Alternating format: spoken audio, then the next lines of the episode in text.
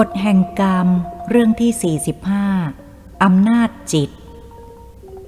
เช้าย่ำรุ่งวันหนึ่ง ขณะที่ข้าพเจ้าเขียนหนังสืออยู่ในห้อง เด็กเข้ามาบอกว่ามีคนขอพูดโทรศัพท์ด้วย ข้าพเจ้าไม่ค่อยสบายใจนัก กลัวจะเป็นเรื่องเศร้า เพราะหลายครั้งเวลาเช้าตรู่รับข่าวโทรศัพท์แจ้งถึงการสูญเสียเพื่อนที่รัก และท่านที่นับถือหลายท่านอย่างเศร้าใจ เช้าวันนั้น เมื่อข้าพเจ้ายกหูโทรศัพท์ขึ้นพูด ก็ได้ยินเสียงบุตรของเพื่อนที่รักใคร่นับถือกันมากผู้หนึ่งพูดว่า คุณอาครับ คุณพ่อเข้าอยู่โรงพยาบาลแล้ว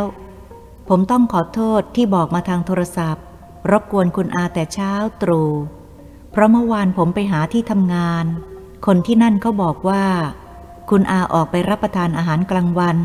กับเพื่อนๆ ตอนบ่ายผมไปหาอีกครั้งหนึ่ง ก็ทราบว่าคุณอายังไม่กลับ ผมจึงได้ถือโอกาสโทรรบกวนมาแต่เช้า คิดว่าถ้าสายคงจะไม่พบ ขออภัยให้ผมด้วย ข้าพเจ้าพอทราบข่าวเพื่อนไปอยู่โรงพยาบาลก็ไม่สบายใจ พูดขึ้นว่า ไม่เป็นการรบกวนอะไร เพราะอาตื่นแต่เช้า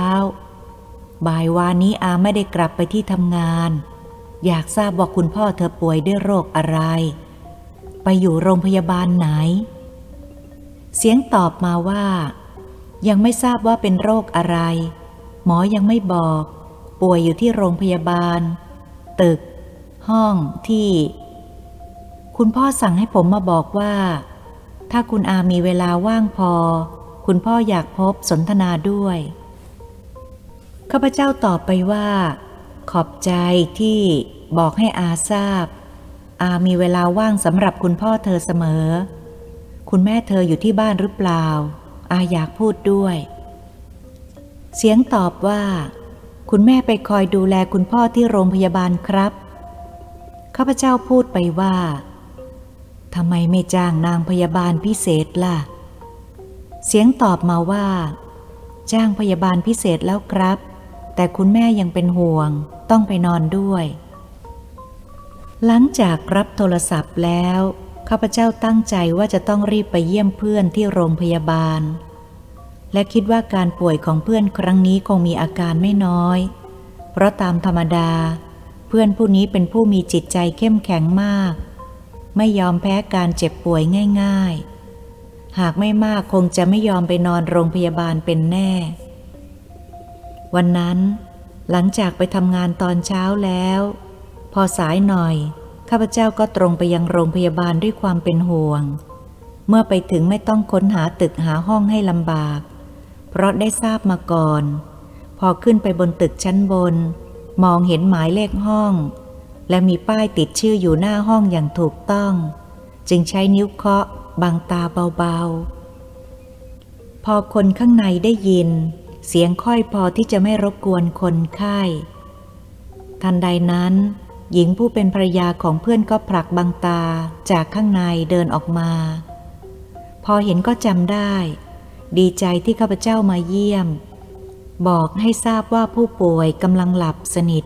เพราะเมื่อคืนคนไข้สนใจนอนอ่านหนังสือเรื่องธรรมะอยู่จนดึก ห้ามก็ไม่ฟัง เราจึงถือโอกาสนั่งสนทนาซักถามถึงอาการป่วยอยู่ข้างนอก ภรรยาของเพื่อนก็เล่าอาการป่วยให้ฟัง นับแต่เริ่มแรกตลอดจนนำมารักษาที่โรงพยาบาลอย่างถี่ถ้วน และระบายความรู้สึกให้ทราบตามสมควร ข้าพเจ้าถามถึงนายแพทย์ที่รักษาประจำลงความเห็นว่าเป็นโรคอะไรแน่ ทันใดนั้น ก็เห็นภรรยาของคนไข้เปลี่ยนสีหน้าสลด และเศร้ามาก เสียงที่พูดค่อยลงจนกลายเป็นเสียงกระซิบทำให้ข้าพเจ้านึกรู้ว่าคงเป็นโรคที่ร้ายแรงแน่ แล้วก็ได้ยินเสียงกระซิบเบาๆว่า หมอลงความเห็นว่าเป็นโรคมะเร็ง และเข้าขั้นอันตราย มีทางรักษาน้อยมาก คงอยู่ได้ไม่นาน ถ้ามาเร็วหน่อยก็ยังมีหวัง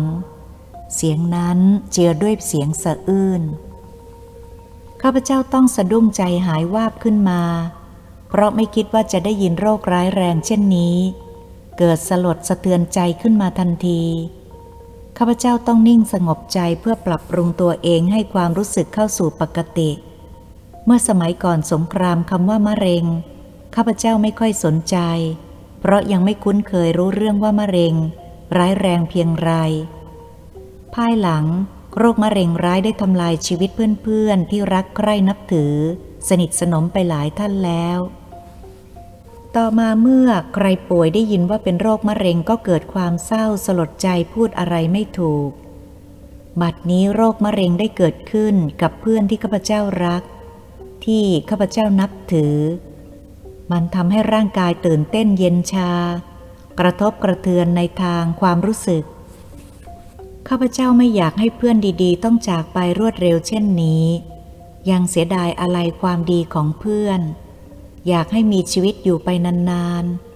ๆ สมองงง ความรู้สึกปั่นป่วนทางจิตใจ ทั้งรักและมีความเสียดาย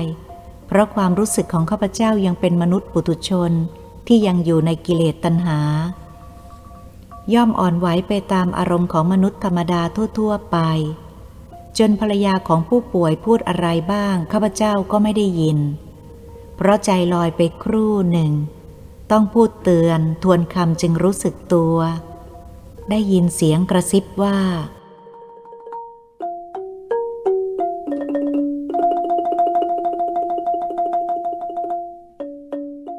ที่ดิฉันบอกนี้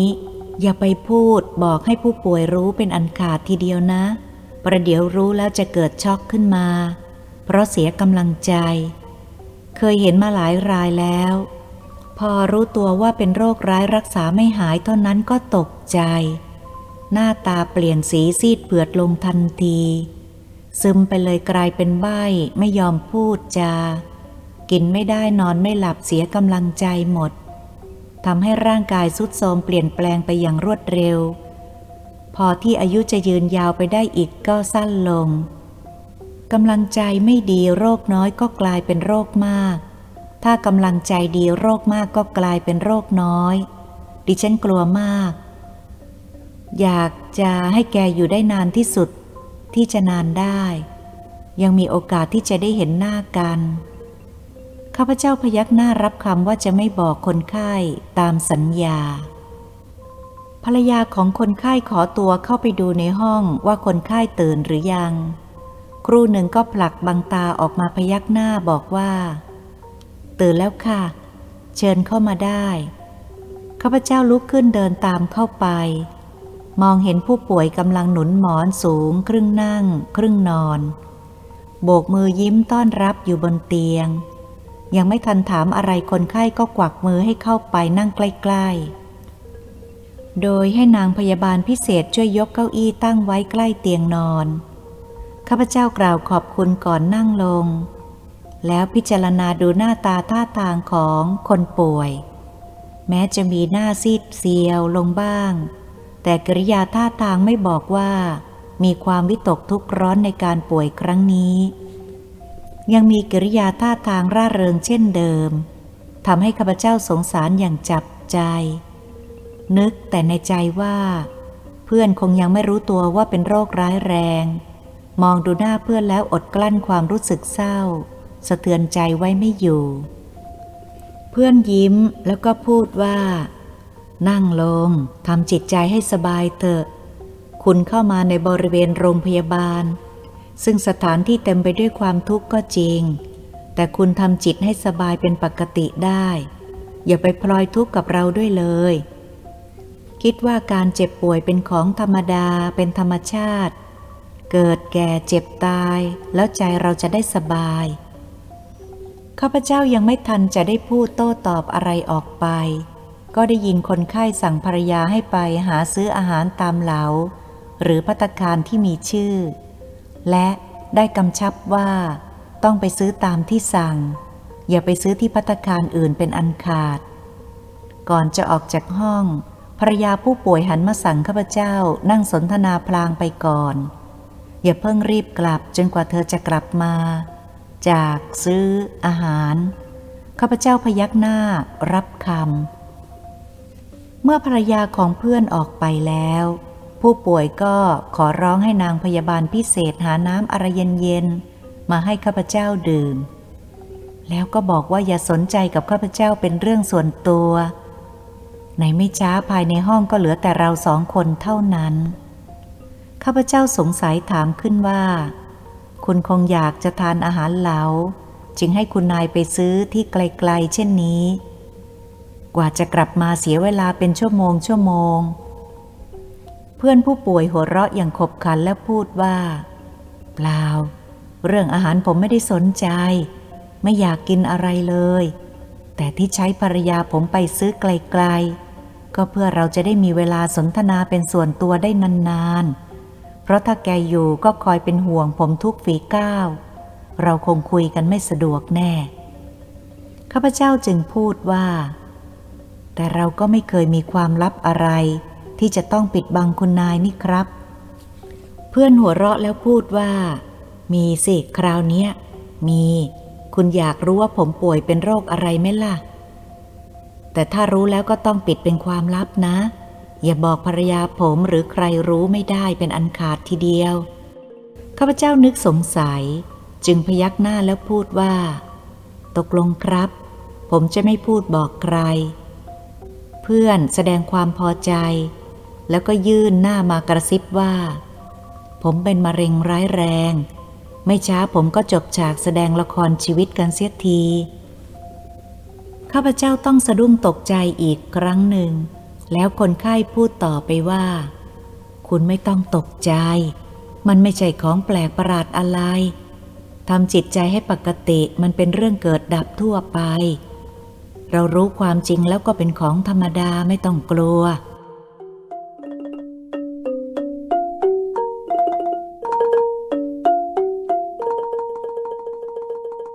ข้าพเจ้าฟังแล้วประสาทชางงไปหมด นี่เป็นความจริงหรือความฝันกันแน่ ที่คนไข้เป็นโรคร้ายแรง ที่มีคนหวั่นกลัวกันทั้งโลก แต่แกคุยด้วยท่าทางตลกขนอง เหมือนคนปกติ ไม่ป่วยไข้กิริยาท่าทางไม่ได้สะดุ้งหวาดกลัว มีใจเยือกเย็นสุขุม กลับพูดปลอบขวัญคนที่มาเยี่ยมไม่ให้วิตกทุกข์ร้อน ข้าพเจ้าเกือบไม่เชื่อหูที่ได้ยิน ไม่เชื่อตาที่ได้เห็น อดที่จะเอามือลูบคลำคอใบหน้าตัวเอง ดูบางส่วนของร่างกายที่อยู่บริเวณยังไม่เชื่อใจ แล้วก็หยิกใบหูว่าจะเจ็บหรือเปล่า เพราะยังสงสัยว่านี่เป็นความจริงหรือเราฝันกันแน่ เพราะเป็นเรื่องผิดปกติบุคคลธรรมดาคล้ายฝัน ซึ่งข้าพเจ้าเกิดมายังไม่เคยพบ เคยเห็นบุคคลที่มีจิตใจเข้มแข็ง เยือกเย็นเช่นนี้มาก่อนทำให้ประสาทตื่นเต้นงงงวยจนพูดอะไรไม่ถูก แต่แล้วก็ได้ยินเสียงผู้ป่วยหัวเราะอย่างขบขันแล้วพูดต่อไปว่า ดูคุณยังมีความวิตก ทุกข์กังวลในการป่วยของผมมาก ผมขอร้องให้คุณทำจิตใจให้สบาย แต่ผมก็ต้องขอบคุณที่มีใจเป็นห่วงรักเพื่อนรักฝูง มีความอะไรด้วยความหวังดี ต่อไปนี้ผมจะให้คุณหายวิตกกังวลได้แล้ว ดูผมสิ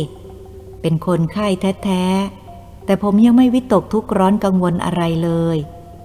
การเจ็บป่วยเราห้ามไม่ได้ ก็ปล่อยไปตามทางของหมอเขา แต่จิตของเรานั้นห้ามได้ ไม่ให้รับความรู้สึกไว้ให้เป็นที่วิตกกังวลให้เกิดทุกข์ร้อน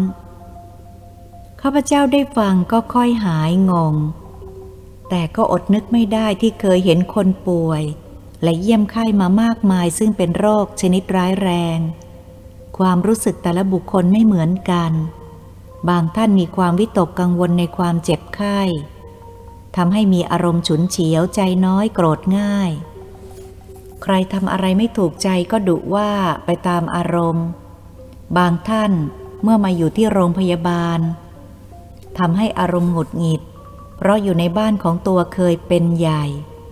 ทำอะไรได้ตามใจชอบ เมื่อมาอยู่โรงพยาบาลต้องอยู่ในระเบียบ ไม่เป็นอิสระเหมือนอยู่บ้านทำอะไรได้ตามใจตัวเอง ใครทำอะไรไม่ถูกใจก็โกรธง่าย ญาติพี่น้องลูกหลานเข้าหน้าไม่ติด แต่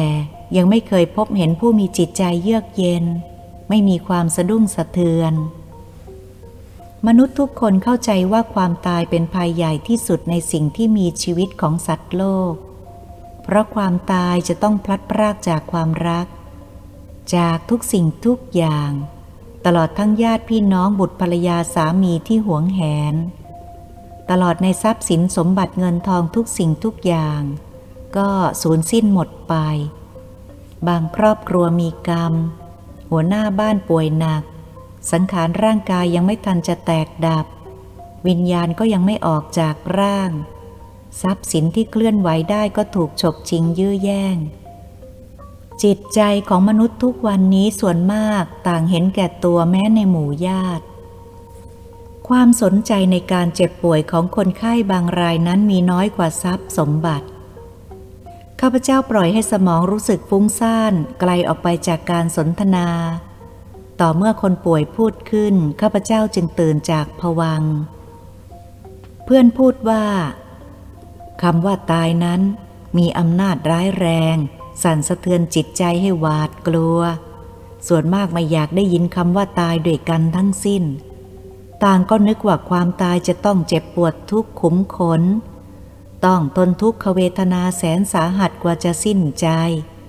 คนเรานึกกันอย่างนี้มาแต่โบราณ ทำให้หน้ากลัว หน้าหวาดเสียวสยดสยองที่สุด พวกกลัวตายต่างวาดภาพความรู้สึกไว้หลอกตัวเองอยู่ตลอดมา ความกลัวมากจนไม่กล้าสู้กับความจริง ส่วนมากต่างก็ไม่รู้จักความตายดี เพราะไม่เคยตาย และไม่ได้ศึกษาว่าความตายเป็นของที่น่ากลัวจริงหรือไม่ ทั้งที่เราต่างก็รู้ว่าความตาย ไม่มีใครหนีพ้น แต่คนเราก็ยังหวาดกลัว ไม่อยากจะได้ยินได้ฟัง ว่าความตายเข้ามาใกล้ตัว บางคนหลับตาปิดหูหันหลัง อยากจะวิ่งหนี เมื่อเราหนีไม่พ้นทำไมเราไม่หันหน้ามาสู้ความจริง ศึกษาให้รู้แก่นก็จะรู้ความจริงว่า ความตายเป็นสิ่งที่ไม่น่ากลัว เพราะคนเราต้องตายด้วยกันทุกคน ในปัจจุบันนี้วันนี้ ปีพุทธศักราช 2503 พลโลกทุกชาติทุกภาษาในโลกนี้ มีทั้งผิวขาวผิวเหลืองผิวดำแดง ทั้งทารกแรกเกิดหญิงชายเด็กผู้ใหญ่ รวมทั้งหมดประมาณ 3,000 กว่าล้านคน จะต้องตายหมด ไม่มีเหลือที่จะได้มีโอกาสอยู่เห็นงานฉลองปีใหม่ ปีพุทธศักราช 2700 ข้าพเจ้าได้ฟังไม่ทันคิด ก็ตกใจรีบถามว่า ถ้าไฟประไลกันมาล้างโลกกระมัง เพื่อนหัวเราะพูดว่า ไม่ใช่เรื่องเลวไหล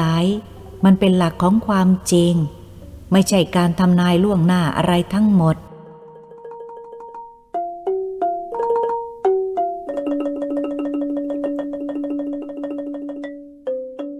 มื่อข้าพเจ้าหวนคิดตามหลักธรรมชาติก็เห็นจริง ข้าพเจ้ามีความเลื่อมใสในความรู้สึกไม่หวาดหวั่นพลั่นกลัวของเพื่อนผู้นี้ยิ่งนัก รู้สึกจิตใจของตัวเองพลอยเข้มแข็งไปด้วย นึกว่าคนเรานี้ได้พบคนกล้าก็ทำให้จิตใจพลอยกล้าไปด้วยเหตุผล นอกจากนั้นข้าพเจ้าได้ยินคนป่วยพูดต่อไปว่า ผมเตรียมจิตเตรียมใจไว้พร้อมแล้ว จะตายเมื่อไรก็ไม่แปลกอะไร เมื่อข้าพเจ้าได้ยินก็มีความรู้สึกศรัทธาในตัวเพื่อนยิ่งนัก จึงซักถามว่า คุณไปได้หลักอะไรมาปฏิบัติถึงได้ผลเช่นนี้ เพื่อนผู้ป่วยหัวเราะด้วยความพอใจว่า หลักธรรมะของพระพุทธเจ้าสิคุณ ถ้าเราได้พิจารณาดูจะเห็นผล แล้วคุณลองตั้งปัญหาถามตัวเอง อย่างใจคนธรรมดาดูบ้างว่า ถ้าเราป่วยไข้ รู้ตัวว่าจะต้องตาย ความรู้สึกของเราจะเป็นอย่างไร เราทำจิตความรู้สึกเหมือนคนป่วยจริง บางทีเราอาจตกใจกลัวตาย หรือช็อกขึ้นมา เกิดความทุกข์หนักเป็นมารร้าย ก็จะเข้ามาสิง ในความรู้สึกทรมานจิตใจ เกิดมีความห่วงและเสียดายทุกอย่างที่คิดว่าเป็นของตัว ทั้งบุตรภรรยาสามีญาติพี่น้อง เพื่อนฝูงแล้วเกิดจิตวันไหวกลัวตาย ใจหายขึ้นมาเป็นทุกข์เป็นร้อน บางท่านก็เป็นคนใหญ่คนโตก็เกิดเสียดายตัวเสียดายความสุข ความสบาย เสียดายบ้านช่องทั้งสมบัติมากมาย เสียดายอำนาจตำแหน่งที่มีคนเคารพกราบไหว้ เอาใจพเนาพนอด้วยความเกรงกลัว ยิ่งคิดยิ่งเสียดาย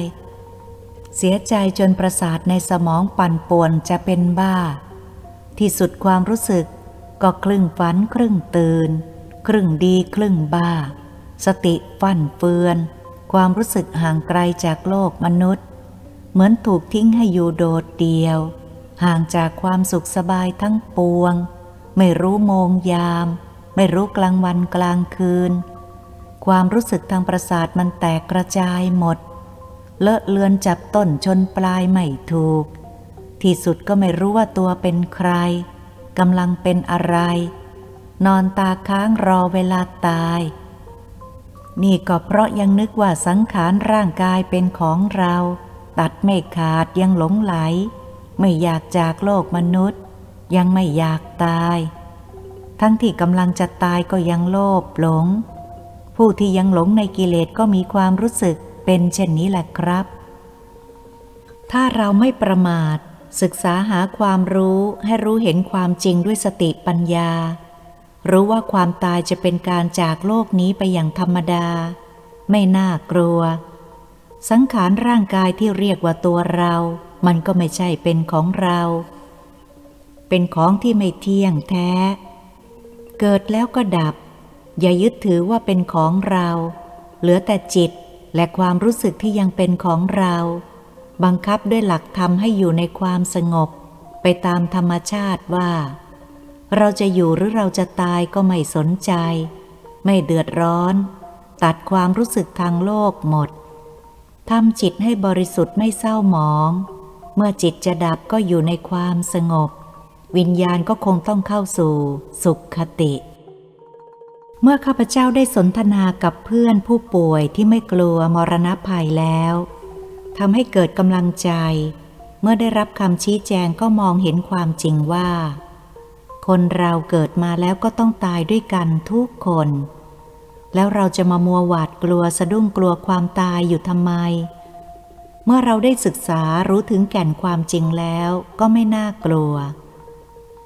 ทั้งเมื่อเรามีชีวิตอยู่ก็ไม่ได้สร้างอะไรร้ายแรงไว้ในโลก มนุษย์มากพอจะสะดุ้งกลัวว่าจะมีคดีเป็นเงาติดตามไปสู่โลกหน้า เมื่อคิดได้เช่นนี้จิตใจก็สบายขึ้น แต่แล้วก็มานึกเปรียบเทียบชีวิตของบุคคลแต่ละคนย่อมมีจิตใจไม่เหมือนกันทำให้นึกถึงเรื่องนักการเมืองในสมัยหนึ่งไม่นานนัก ได้ถูกตัดสินให้มีการประหารชีวิตที่คุกบางขวาง ในหมู่ที่ถูกประหารนั้นมีอยู่สองท่านที่ข้าพเจ้าเคยรู้จัก คือท่านผู้หนึ่งเมื่อทราบว่ากำหนดโทษประหารชีวิต ก็เป็นลมช็อกทันที อีกท่านหนึ่ง พอทราบการประหารก็ยิ้มรับโดยไม่มีความหวาดหวัน่น หรือมีความสะทกสะท้านประการใด มีจิตใจเข้มแข็ง เมื่อถึงเวลาประหารก็เดินร้องเพลงไปตามทาง เข้าสู่ที่ประหารมิได้สะดุ้งความหวาดกลัวต่อมรณภัย เห็นจะเป็นเพราะได้พิจารณาเห็นความจริงว่า ความตายเป็นของธรรมดา ส่วนอีกทางหนึ่งมีความหวาดกลัวเสียจนเสียสติ เห็นจะเป็นเพราะว่า ยังมีความอาลัยเสียดาย ความสุขและทรัพย์สิน จนประสาทเสียหมดความรู้สึกก่อนที่จะประหาร เมื่อถึงเวลาเข้าที่ประหารต้องมีผู้พยุงแขนสองข้าง ค่อยๆก้าว ความรู้สึกเหมือนตายก่อนถึงที่ประหาร นี่ก็ชี้ให้เห็นว่าบุคคลย่อมมีจิตใจเข้มแข็ง และอ่อนแอแตกต่างกัน ส่วนผู้ที่มีจิตใจเข้มแข็งย่อมไม่ตายง่าย จะเห็นได้จากเพชฌฆาตได้ปล่อยกระสุนปืนตรงเป้าไปหนึ่งตับแล้ว ท่านผู้ที่มีใจเข้มแข็งนั้นยังไม่ตาย ตะโกนร้องบอกว่า โอ้ยังไม่ตาย ขอให้ยิงซ้ำอีก นี่เป็นเรื่องน่าคิดนำมาประกอบ ข้าพเจ้าขอรับรองว่าได้ยินจากผู้เล่าให้ฟัง และเป็นผู้ที่เชื่อถือได้ ข่าวนี้ได้รับหลังจากได้ประหารนักโทษการเมืองแล้วในวันรุ่งขึ้น จะเท็จจริงประการใด คงจะมีผู้ทราบเหตุการณ์ในเวลานั้นจำนวนไม่น้อย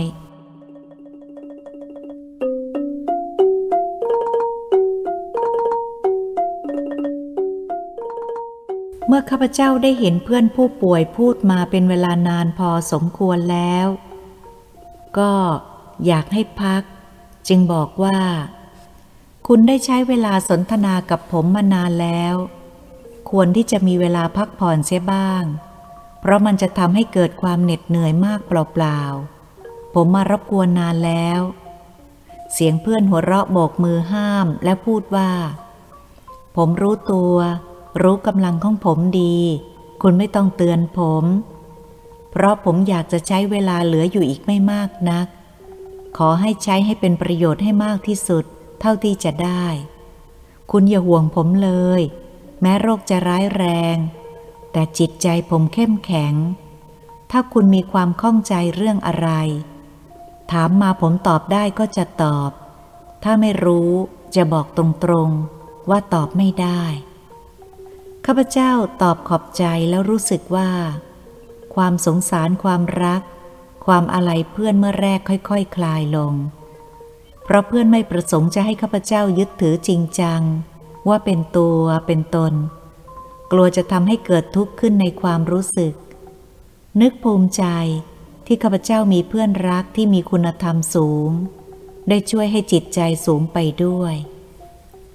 กำลังนึกคิดก็ได้ยินเสียงเพื่อนถามซ้ำว่า คุณมีเรื่องอะไรถามผมไหม ข้าพเจ้ารีบตอบขอบคุณอีกครั้งหนึ่ง และรู้สึกว่าตัวมัวคิดเพลิน จึงรีบพูดขึ้น ว่าผมอยากทราบบทใดที่เป็นประโยชน์ทั่วไป เพื่อเตือนความรู้สึกของสังคมเรา ทุกวันนี้กำลังมัวเมาหลงงมงาย เพื่อให้ผู้ที่ยังหลงผิดเป็นผู้หูตาสว่างขึ้นบ้าง เพื่อนผู้ป่วยหัวเราะและพูดว่า ถ้าอย่างนั้นอยากจะชักตัวอย่างใกล้ๆโรงพยาบาลนี่แหละ ไม่ต้องไปไกล ทางธรรมะสอนให้เราเห็นความทุกข์ เพื่อจะได้พิจารณาด้วยสติปัญญา คนเราเวลาทุกข์ใจมีมาก เวลาสบายใจมีน้อย ชี้ให้เห็นความจริงจะได้เตือนเราให้ดับความโลภความรัก ความหลง ความโกรธ อย่างงมงาย ผมอยากจะให้คุณไปเที่ยวเดินดูโรงพยาบาลนี้ ตามตึกตามห้องคนไข้ทั่วไป แล้วก็ใช้สติพิจารณาตามหลักธรรมะว่า ทุกรูปทุกนามเกิดมารับทุกร่วมกันนั้นเป็นความจริงเพียงไรลองไปเดินดูตามห้องคนป่วยก็จะพบความจริงว่า ท่านผู้อยู่ห้องพิเศษก็ดี หรือตึกอนาถา มีเตียงเป็นทิวแถว มีคนไข้นอนกันแน่นหมดทุกเตียงทุกห้อง มีทั้งเด็กผู้ใหญ่หญิงชายหนุ่มสาว และคนแก่เฒ่า ทั้งไทยและต่างภาษา ทุกคนที่เข้ามาอยู่ในโรงพยาบาล ต่างก็มีความทุกข์ด้วยกัน เป็นทุกข์หนัก เพราะคนป่วยที่เข้ามารักษาในโรงพยาบาล ส่วนมากก็มีอาการหนัก เพราะไม่หนักส่วนมากก็ไม่ค่อยจะยอมมา รับการรักษาพยาบาล ไม่ว่าจะเป็นทางการผ่าตัดหรือรักษาทางยา ก็มีอยู่สองทางคือ ถ้าไม่หายก็ตาย ฉะนั้นทั้งคนไข้และญาติพี่น้องเพื่อนฝูง ต่างก็มีสีหน้าเศร้า กลัวจะตายด้วยกันทุกคน นี่ก็ชี้ให้เห็นมุมหนึ่งของความทุกข์ คราวนี้เราแยกจากโรงพยาบาล ใช้สติปัญญามองด้วยความรู้สึก ตามศาลสถิตยุติธรรมก็ดี ตามเรือนจำก็ดี ตามสถานีตำรวจก็ดี ความทุกข์มีความรู้สึกแตกต่างกัน ต่างแฝงไว้ซึ่งความทุกข์อยู่ทุกผลทุกแห่ง ตลอดจึงทำให้การทั่วๆไปที่ยังแฝงไว้ซึ่งความทุกข์ เกิดด้วยความอิจฉาริษยา คอยแย่งชิงตำแหน่งหน้าที่ตลอดในที่บ้านเรือนที่อยู่อาศัยของประชาชน พลเมือง ความทุกข์ก็เข้าแฝงไว้ทุกแห่ง ตลอดทั้งที่สุดทางวัด ซึ่งเป็นที่สอนพระธรรม ให้ผู้คนหลุดพ้นจากกิเลสตัณหา ก็ยังมีทุกข์แฝงอยู่ดูเอาเอง ทุกข์ที่มีอยู่ทั่วทุกตัวคน ก็ยังมีอยู่ในกิเลสตัณหา ข้าพเจ้าถามขึ้นว่า ถ้าคนเรารู้แจ้งถึงความทุกข์และความตายแล้ว จิตก็คงจะท้อถอยทำให้ไม่อยากได้ลาบได้ยศอำนาจและทรัพย์สินเงินทอง เพราะไม่จำเป็น ความรู้สึกเช่นนี้ทำให้คนเกียจคร้าน หรือเขาจะพูดกันว่าคนเรียนธรรมะแล้วเป็นคนขี้เกียจไม่รักความก้าวหน้า คนไข้หัวเราะอย่างถูกใจแล้วพูดว่า นั่นเป็นการเข้าใจผิดมาก ธรรมะพระพุทธเจ้าไม่ได้สอนให้คนขี้เกียจ แต่สอนให้เรามีศีลธรรม สัมมาอาชีวะในทางสุจริตกับโลกธรรม ยังต้องพึ่งกันอยู่ตลอดไป ลาบยศอำนาจได้มาด้วยความสุจริต ตกอยู่กับผู้อยู่ในศีลธรรม ย่อมจะนำไปทำประโยชน์แก่สัตว์โลกที่เกิดมาร่วมทุกข์ ด้วยกัน จะก่อให้เกิดเป็นสาธารณกุศล ย่อมจะเป็นประโยชน์นำความสุขมาสู่ประชาชนให้ได้รับความร่มเย็นเป็นสุข เพิ่มพูนบารมีของท่านผู้นั้นต่อไป แต่หากว่าลาบยศอำนาจตกไปอยู่กับคนพาลสันดานชั่วเช่นกัน ก็จะนำไปใช้ในทางทุจริตศีลธรรมชั่วร้ายประชาชนก็เดือดร้อน เพราะการเห็นแก่ลาบยศอำนาจ ไม่รู้จักอิ่มของผู้ครองอำนาจ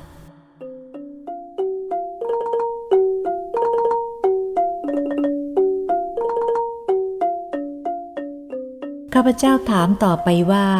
การทำบุญให้ทานในสมัยนี้ทำอย่างไรจึงได้ผล สมบูรณ์ไม่ผิด อย่างที่เรียกว่าทำดีได้ชั่ว คนไข้ตอบว่า ตามความรู้สึกของผมคิดว่า ถ้าเราจะทำบุญก็ต้องหาพระสงฆ์ที่มีศีลบริสุทธิ์ เราจะได้บุญกุศลสมบูรณ์ตามความตั้งใจ จะอุทิศกุศลให้ผู้ใดก็สมความประสงค์ ส่วนบุคคลที่เราคอยประกอบทานช่วยเหลือ พิจารณาดูให้ดี ผมเคยให้เงินช่วยเหลือเป็นทานแก่ชายผู้หนึ่ง เขาอ้อนวอนอ้างถึงความทุกข์ยาก ผมก็คิดว่าเขาคงยากจนเงินทอง คงจะช่วยต่อชีวิตเขาและครอบครัว ไปได้นาน แต่ตรงกันข้ามกลับทำให้ชีวิตเขาสั้นลง คือภายหลังได้ทราบว่า เมื่อเขาได้เงินจากผมแล้วก็เดินเข้าโรงเหล้า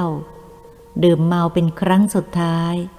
เพราะหลังจากเขาดื่มเหล้าเมาตุปัดตุเป๋ไปตามถนนแล้ว ก็ถูกรถชนตาย และรถคันนั้นก็ขับหนีไป ต้องนอนตายเปล่าข้างถนน นี่ก็เป็นเรื่องที่ว่าทำดีได้ชั่ว และยังมีตัวอย่างอีกมากมาย ต่อมาผมตั้งใจไว้ว่าจะไม่ยอมช่วยคนสองประเภท ชนิดหนึ่งคือนำเงินไปซื้อสุราเครื่องดองของเมา หรือพวกยาเสพติดคิดร้ายแรง เช่นเฮโรอีนเป็นต้น อีกชนิดหนึ่งคือคนอักตันยู เป็นคนชั่วที่ไม่รู้จักบุญคุณบิดามารดา ครูบาอาจารย์และผู้มีพระคุณ คนพวกนี้ให้อยู่ในบ้านใคร บ้านนั้นก็เป็นเสนียดจันไรถ้าพบคนชนิดนี้ให้หลบหนีให้ไกล คนอักตันยูไม่มีความซื่อกับใคร ผมเห็นมามากแล้ว เมื่อข้าพเจ้าได้ฟังเช่นนี้ก็มีความรู้สึกว่าเพื่อนผู้นี้ช่างมีความรู้ ประกอบเหตุการณ์ปฏิบัติจิตใจได้ดี จึงพูดว่า ผมมีความเลื่อมใสในตัวคุณมาก ไม่เคยรู้เลยว่าคุณได้ศึกษาธรรม ได้ค้นคว้าหาเหตุผลจนได้เห็นความจริงทำให้ผมเกิดกำลังใจเข้มแข็งไปด้วย ผมดีใจจริง ๆ เมื่อก่อนผมไม่เคยรู้และคุณก็ไม่เคยบอกผมเลย คนไข้หัวเราะอย่างขบขันแล้วพูดว่า คนที่เขาศึกษาการปฏิบัติธรรมจริง ๆ ไม่มีใครเข้าไปเที่ยวคุยโอ้อวดฟุ้งซ่าน และผมก็ยังรู้ไม่พอที่จะโอ้อวดใคร หรือยังไม่รู้พอที่จะไปสั่งสอนใคร ยิ่งคนในสมัยนี้เขาเชื่อก็ดี ถ้าเขาไม่เชื่อก็กลับหัวเราะเยาะ ให้ว่าเป็นคนงมงาย ผมเพียงแต่ศึกษาไว้เพื่อถึงคราวจำเป็นจะนำมาใช้ เพื่อเป็นประโยชน์ที่สามารถทำให้จิตใจสงบดี ไม่มีความเศร้าหมอง ข้าพเจ้าพูดขึ้นว่า รู้สึกว่าคุณปฏิบัติได้ดีมาก เห็นจะหลุดพ้นจากทุกข์ จากการเกิดการแก่เจ็บตาย คงจะไม่ต้องมาเกิดอีก เพื่อนผมหัวเราะและตอบว่า ยังหรอกคุณ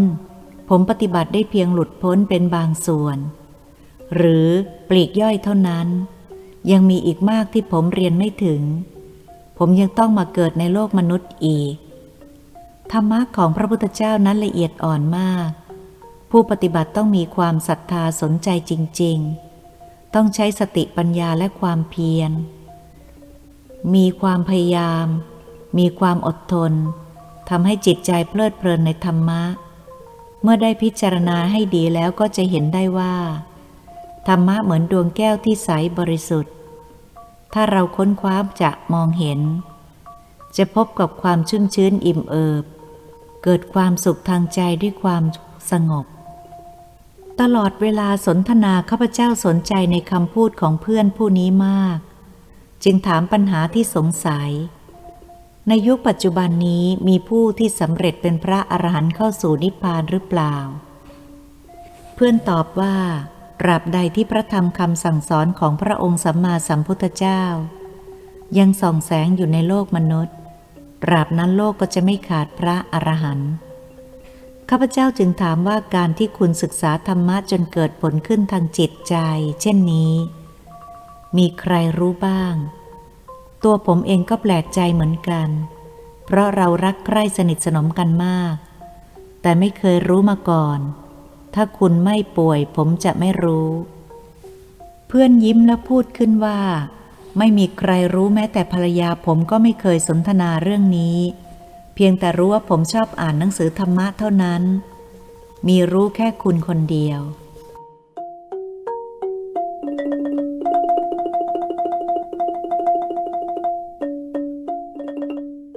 ข้าพเจ้าบอกว่า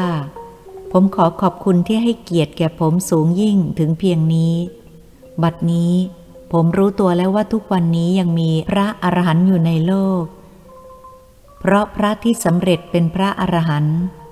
ท่านไม่ไปเที่ยวโอ้อวด เช่นเดียวกับคุณ ถ้าเราไม่อยู่ใกล้ชิดได้ฟังได้เห็นการปฏิบัติของท่าน ก็ไม่รู้เช่นเดียวกัน เพื่อนพูดต่อจากข้าพเจ้าว่า นั่นเป็นความเข้าใจที่ผิด ผู้สำเร็จเป็นพระอรหันต์และนิพพานนั้นทุกท่านสำเร็จเมื่อยังมีชีวิตอยู่ อย่าเข้าใจผิดคิดว่าเมื่อตายแล้วจึงจะสำเร็จ และอย่าเข้าใจว่าถ้าสำเร็จเป็นพระอรหันต์แล้วจะมีรัศมีออกมาแสดงให้เห็น พระอรหันต์ก็พระธรรมดาที่ดูด้วยตาไม่รู้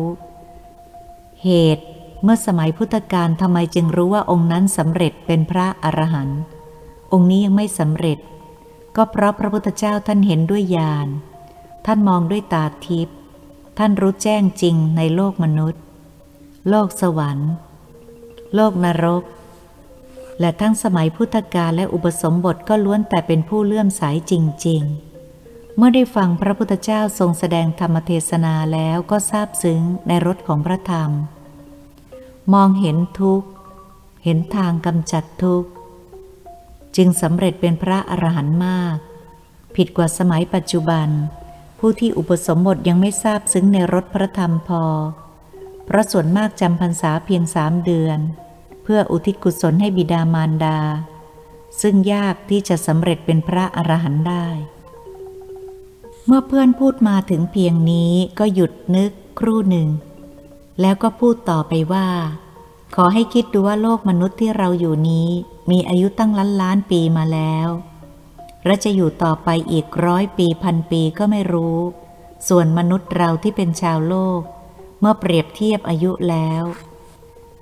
ส่วนมากอยู่ได้ไม่เกินร้อยปี รู้สึกว่ามนุษย์เรามีชีวิตอยู่ในโลกนี้น้อยเหลือเกิน เมื่อเปรียบเทียบกับโลกที่มีอายุล้านล้านปีทำไมคนเราจึงใช้ชีวิตที่กำลังเป็นมนุษย์อยู่ในโลก ใช้เวลาประกอบคุณงามความดี รักษาศีลรักษาใจให้มีธรรมะ เพื่อเป็นบารมีติดตามไปในโลกหน้า อย่าเอาเวลาที่มีน้อยแล้วมัวเมากับความสุขอย่างจอมปลอม มัวเมาด้วยตัณหาราคะ คอยแก่งแย่งชิงดี อิจฉาริษยา ใช้อำนาจข่มขู่ข่มเหง จุดด่างแห่งความ ชั่วเศร้าหมองของชีวิตเพราะชาวพุทธเราเชื่อแน่ในสัจธรรมว่า ตายแล้วต้องเกิดมาใหม่ในชาติต่อไป ถ้าเรายังไม่บรรลุพระอรหันต์ยังไม่ถึงนิพพาน การสร้างบุญบารมีด้วยอำนาจดี มีศีลธรรมประจำใจนั้นเป็นสิ่งประเสริฐ จะทำให้เรากลับมาเกิดในที่ดี ในตระกูลดี เมื่อข้าพเจ้าได้ฟังแล้วรู้สึกเกิดความเคารพนับถือเพื่อนผู้นี้ยิ่งขึ้น ทำให้นึกว่าผู้ที่ประกอบกรรมดีปฏิบัติถึงขั้นนี้แล้ว ท่านย่อมไม่ประสงค์ในสิ่งตอบแทน ไม่ว่าจะเป็นลาบยศสารเสริญ และชื่อเสียงที่ไม่ได้สนใจ ข้าพเจ้าอดนึกภูมิใจไม่ได้ว่า ตัวเองคงจะสร้างบุญกุศลทำอะไรดีๆ ไว้ในชาติก่อน จึงไม่ได้พบคนใจชั่วที่จะชักนำไปสู่ฝ่ายต่ำทำให้เห็นผิดเป็นชอบ สร้างเวรกรรมทำบาป ได้พบแต่คนดีมีศีลธรรมเข้าสุภาษิตว่าคบคนพาลพาลไปหาผิด คบบัณฑิตบัณฑิตพาไปหาผลทำให้ข้าพเจ้านึกถึง เยาวชนในปัจจุบันนี้ แล้วก็เศร้าใจที่คบเพื่อนที่เป็นพาลลามก จึงพากันประพฤติตนเป็นที่เสื่อมเสียดังข่าวที่มีอยู่ประจำวัน วันนั้นหลังจากภรรยาของเพื่อนกลับจากซื้ออาหารแล้ว เราก็ใช้เวลาสนทนากันอย่างธรรมดา อีกเป็นเวลาพอสมควรก็ได้ลาจากมา แต่เวลากลับจิตใจข้าพเจ้าแปลกกว่าเมื่อเวลาไปอย่างตรงกันข้าม จะเป็นด้วยอำนาจของจิตที่เข้มแข็ง เด็ดเดี่ยว ไม่กลัวความตายหรือเป็นธรรมะ เป็นโอสถที่สามารถหยุดยั้งพยาธิ ไม่ให้เจริญงอกงามในสังขาร จึงทำให้ท่านผู้นี้มีชีวิตอยู่ในโลกต่อมาอีกหลายปี จึงคิดว่าควรจะนำเรื่องนี้มาพิจารณาด้วยหลักธรรมและเหตุผล หากว่าเรื่องนี้เกิดกุศล และความดีข้าพเจ้าขออุทิศความดีและกุศลนั้น ให้แก่เพื่อนผู้มีจิตใจเข้มแข็ง ผู้ไม่หวาดหวั่นในมรณภัย ดังที่ข้าพเจ้าได้กล่าวมาแล้ว